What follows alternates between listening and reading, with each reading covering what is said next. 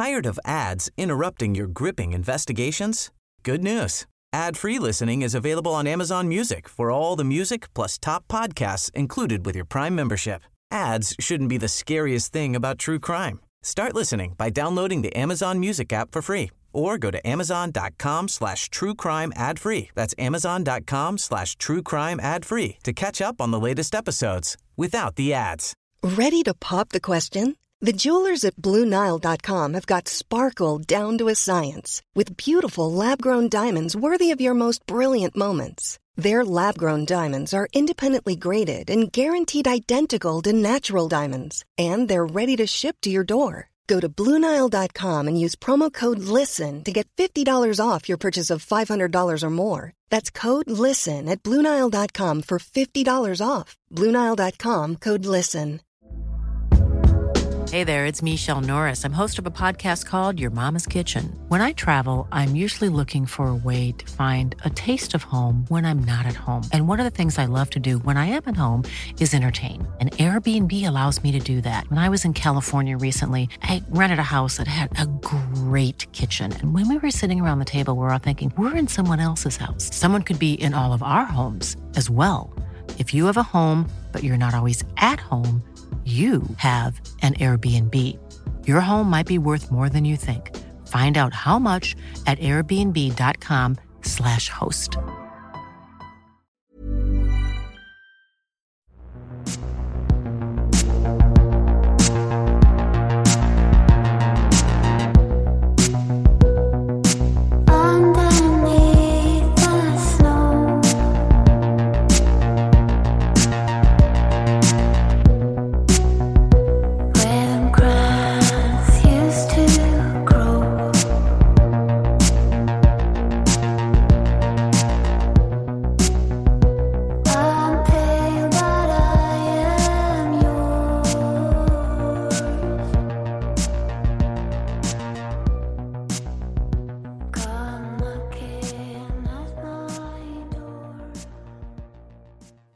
Olösta mord, Marianne och Therese del 4. Varning för sexuellt våld mot barn och våld mot barn. Det här avsnittet är skrivet av Sofie Karlsson. Klippningen har gjorts av Eva Martinsson och jag heter Dan Hörning. Det här är en podd som bara ställer frågor och aldrig ger några svar. Vad tror du själv? Kontakta oss gärna med dina teorier om fallen som vi tar upp. Kontaktinformationen finns i avsnittstexten i din poddapp och i slutet av avsnittet. I förra avsnittet fick vi följa utredningen kring Mariannes försvinnande från tisdagen den 1 september 1981 då Kripos, Norges svar på Rikskriminalpolisen, började arbeta med fallet. Vi fick höra flera vittnesmål. Många av de vittnesmålen berörde en gul, beige eller gulvit bil som hade kört i området både dagen innan och dagen då Marianne försvann. Flera personer hade reagerat på den här bilen av olika anledningar. Det blir måndagen den 7 september 1981. Marianne har varit borta i tio dygn. Nu beslutar Kripos att avbryta sökinsatsen. På dessa tio dygn har sökinsatsen växt till den mest omfattande någonsin i södra Norge fram till september 81. Tyvärr har polisen egentligen inga som helst spår efter Marianne. Stämningen i Risör förändras successivt från härlig semesterstämning till otrygg stämning under de tio dagarna som sökinsatsen pågår.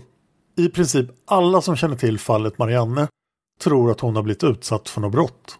Många föräldrar är rädda för att deras barn ska falla offer för samma gärningsman. Föräldrarna låter inte sina barn gå till och från skolan. De samordnar och ser till att alla barn blir lämnade och hämtade av vuxna de känner och vuxna som föräldrarna litar på. En jämnårig vän med Marianne, alltså en flicka på 6-7 år, vågar inte leka i trädgården utan att ha en stor kökskniv i närheten. Det enligt hennes egen berättelse från dokumentären Mysteriet Marianne.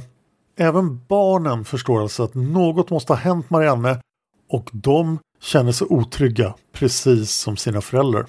Givetvis börjar rykten cirkulera. Både allmänheten och journalisterna spekulerar i att det är någon som Marianne kände som har fört bort henne eftersom det inte finns några som helst spår efter henne. Tidningen Aust Agden skriver i början av september att polisen till exempel inte har hittat glasstrutarna eller godiset som Marianne köpte i Frydendal varuhandel precis innan hon försvann.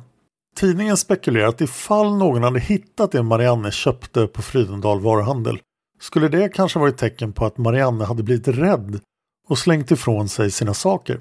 Eftersom så inte verkar vara fallet spekulerar Aust Agden och allmänheten i Risör att Marianne självmant måste ha hoppat in i gärningsmannens bil med glassen och godiset i tryggt förvar. Först nu, till sist, kallar polisen Einar Värland som mormor Agnes pekade ut som avvikande på förhör.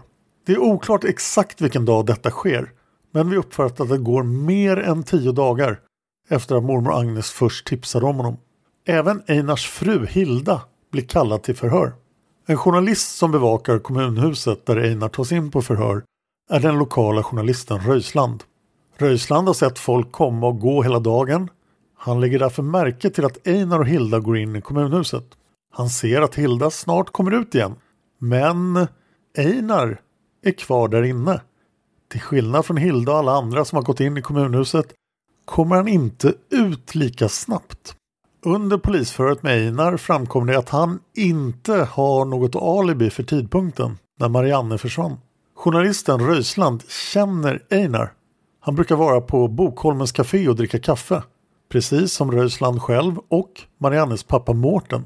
Röisland har alltid upplevt Einar som väldigt social. Einar har även en bror som också är journalist och därför kollega till Röisland. Röisland ser att en stund efter det att Hilda lämnade kommunhuset flyttar polisen Einars bil till brandstationens parkering en bit bort.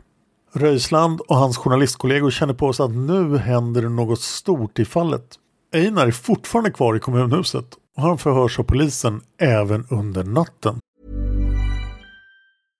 Hey, I'm Ryan Reynolds. At Mint Mobile, we like to do the opposite of what Big Wireless does. They charge you a lot, we charge you a little. So naturally, when they announced they'd be raising their prices due to inflation, we decided to deflate our prices due to not hating you. That's right. We're cutting the price of Mint Unlimited from $30 a month to just $15 a month. Give it a try at mintmobile.com slash switch. $45 upfront for three months plus taxes and fees. Promo rate for new customers for limited time. Unlimited more than 40 gigabytes per month. Slows. Full terms at mintmobile.com. Tired of ads interrupting your gripping investigations? Good news. Ad-free listening is available on Amazon Music for all the music plus top podcasts included with your Prime membership. Ads shouldn't be the scariest thing about true crime. Start listening by downloading the Amazon Music app for free or go to amazon.com slash true crime ad free. That's amazon.com slash true crime ad free to catch up on the latest episodes without the ads. Hey there, it's Michelle Norris. I'm host of a podcast called Your Mama's Kitchen. When I travel, I'm usually looking for a way to find a taste of home when I'm not at home. And one of the things I love to do when I am at home is entertain. And Airbnb allows me to do that. When I was in California recently, I rented a house that had a great kitchen. And when we were sitting around the table, we we're all thinking, we're in someone else's house. Someone could be in all of our homes as well. If you have a home, but you're not always at home, you have an Airbnb. Your home might be worth more than you think. Find out how much at airbnb.com/slash host. Det blir husrannsakan både i Einars bil och hem. De hittar rester av blod i hans bil som de genast skickar på analys med högsta prioritet. Vi vet inte om Einar har någon förklaring till att det finns blod i hans bil. Polisen får snabbt svaret att blodet inte har samma blodgrupp som Marianne. Blodet kan alltså inte komma från henne. Och då struntar polisen i blodet. Man kan ju fråga sig vems blod det var i bilen. Polisen gör inga fler fynd i Einars bil eller hem som rör fallet Marianne. Men de hittar fotonegativ med bilder av nakna unga flickor och en naken ung pojke. Det verkar som att flickorna och pojken är äldre än Marianne mot tonåren. När polisen utreder detta vidare framkommer att Einar brukar utge sig för att vara fotograf för en porrtidning för att få fotografera unga flickor som vill bli modeller. När Einar konfronteras med detta skyller han på att han har genomgått en hjärnoperation ett par år tidigare. Den här hjärnoperationen får enligt Einar honom att förlora alla sina moraliska spärrar. Det uttalandet gör honom inte precis mindre misstänkt. När polisen fortsätter gräva i Einars förflutna upptäcker de att han även har anklagats för sexualbrott på ett sjukhem för äldre. Dessa sexualbrott har varit av citat särskild grov karaktär slutcitat. Polisen förhör Einars vänner och bekanta. Så småningom kommer fram fler historier om övergrepp på barn.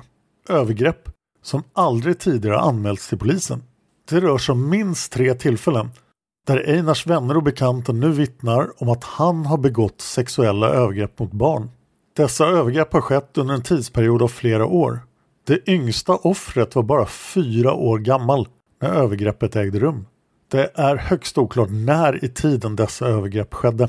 Det här är tillräckligt för polisen. Polisen häktar Einar på sannolika skäl misstänkt för att ha fört bort Marianne. Enligt pressen stämmer inte Einars redogörelse för var han var och vad han gjorde omkring klockan tre på fredagen den 28 augusti. Einar ändrar ofta sin redogörelse under polisens många förhör. Han får brev och kontaktförbud för att inte få information från bekant eller media som han kan använda för att justera sin historia. Något som är värt att veta i det här sammanhanget är att det är allmänt känt att Einar har gjort en hjärnoperation och att han lider av en sjukdom som påverkar hans minne. Den version som det verkar att Einar slutligen ger är att han var hos tandläkaren hela förmiddagen på fredagen. Klockan 15 hade han druckit kaffe på kaféet Sörlandsporten som ligger cirka 15 kilometer från Risör. Det tar ungefär en kvart att köra dit. Enligt Einar hade han kört hem direkt efter kaffestunden och han hade varit hemma vid 15.30. Polisen tror inte på den här historien. Det finns flera vittnen som har sett Einar både på Sörlandsportens café och hemma i Vegårshej. Problemet är bara att alla vittnen säger olika tidpunkter när de såg Einar på dessa platser.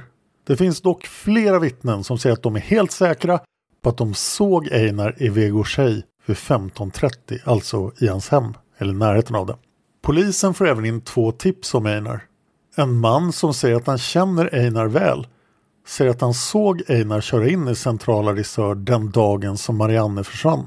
Mannen hade hälsat på Einar med en vinkning och Einar hade hälsat tillbaka. Polisen frågar om vittnet kan beskriva mannen i bilen som vittnet säger var Einar, men det kan vittnet inte. Och det låter väldigt märkligt om han kände Einar. Polisen frågar om vittnet kan beskriva bilen som Einar körde, men det kan inte vittnet heller. Polisen frågar då med all rätt hur vittnet vet att det var Einar som han såg. På det svarar vittnet att han kände igen sättet som mannen vinkade på. Det var typiskt Einar. Polisen ger sig inte. De frågar på vilket sätt mannen hade vinkat, som var så speciellt. Varpå vittnet svarar citat med ena handen uppe. Slutcitat. De flesta brukar vinka med ena handen uppe. Särskilt om man kör bil och behöver ha kvar en hand på ratten. Det här manliga vittnet är dock inte det enda vittnet som träder fram och berättar om iakttagelser av Einar på relevant plats på relevant tid. Också ett kvinnligt vittne träder fram. Hon hade cyklat förbi Fridendal varuhandel på fredagseftermiddagen och hon berättar att hon såg Einar sitta på en bänk utanför butiken. Det enda problemet med det här vittnet är att hon har blivit förhörd tidigare och då sa hon att hon inte hade sett någonting anmärkningsvärt eller någon som hon kände vid Fridendal varuhandel vid den aktuella tidpunkten. Det här andra förhöret som hon själv har påkallat sker först efter att en bild av Einar har publicerats i den lokala tidningen. Att kvinnan kontaktar polisen nu skulle kunna bero på att hon har sett Einar, en person som hon inte tyckte var anmärkningsvärd eller kände vid tidigare förhör i tidningen och först då förstått att Einars närvaro var anmärkningsvärd. Eller så har hon sett bilder av Einar och skapat en omedveten eller medveten efterhandskonstruktion. Du och jag vet ju sedan förr att ögonvittnen inte alltid är att lita på. Det finns flera teorier som konkluderar att ögonvittnens minnen kan påverkas och förändras över tid. Fråga Palmeutredningen eller lyssna på avsnitt 75 till 77 av Mördarpodden där vi går på djupet med hur dåliga ögonvittnen är. Det kvinnliga vittnet får se fotografier av män nere på Risörs polisstation. En fotokonfrontation helt enkelt. Kvinnan pekar tveklöst ut Einar som mannen som hon såg på bänken vid Fridendal varuhandel på fredagen den 28 augusti. Men hon kände ju Einar så den fotokonfrontationen verkar ju helt värdelös. Det tycker inte polisen. Deras nya huvudteori blir att Einar kidnappade Marianne, utnyttjade henne sexuellt, mördade henne och sedan dumpade henne någonstans mellan Sörlandsporten och Vegårshej. Alltså mellan 15 och 30 kilometer från Frydendal varuhandel. Polisen inleder en ny sökinsats och fokuserar på området där de tror att Einar har dumpat Mariannes döda kropp. Vid den här sökinsatsen tar polisen återigen hjälp av dykare. De tar även hjälp av militären. Förmodligen för att området som ska sökas av nu är betydligt större. Även den här sökinsatsen blir fruktlös. Under september 1981 genomför polisen ett stort antal förhör med Einar. Einar nekar konstant till att ha någonting med Marianne att göra. Einar tror att han har en dubbelgångare i Risör och det är därför de här vittnesmålen kommer fram.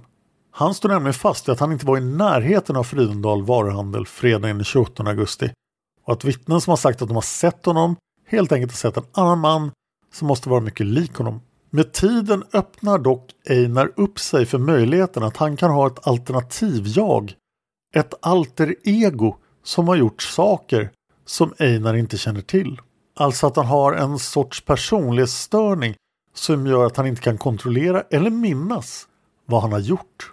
I ett förhör den 17 september när Marianne varit försvunnen i omkring tre veckor kommer Einar plötsligt på att han visst var i Risör fredagen den 28 augusti. Han var till och med vid Frydendal varuhandel omkring tiden för försvinnandet. Einar berättar att han körde in i Risör, körde förbi Frydendal varuhandel och sedan fortsatte han backen upp i riktning mot Mariannes hem. Vid toppen av backen hade han vänt om och kört hem igen. Trots den här berättelsen så nekar Einar fortfarande till att han har någonting med försvinnandet att göra. Polisen tycker att det går lite trögt framåt i förhör med Einar. Därför skjutsar de honom till Oslo där han ska hypnotiseras. På det sättet hoppas polisen att Einar kanske kommer ihåg saker som han har glömt. Hypnosen ger inte de resultat som polisen hoppas på eftersom hypnos är 100% värdelöst i polisförhör. Och det tar vi också upp i avsnitt 75 till 77 av Mördarpodden. Hypnos är alltså helt värdelöst för att utreda någonting. Det går drygt två månader. Einar är kvar i polisens förvar så vitt vi förstår. Polisen har nu släppt alla andra spår i utredningen.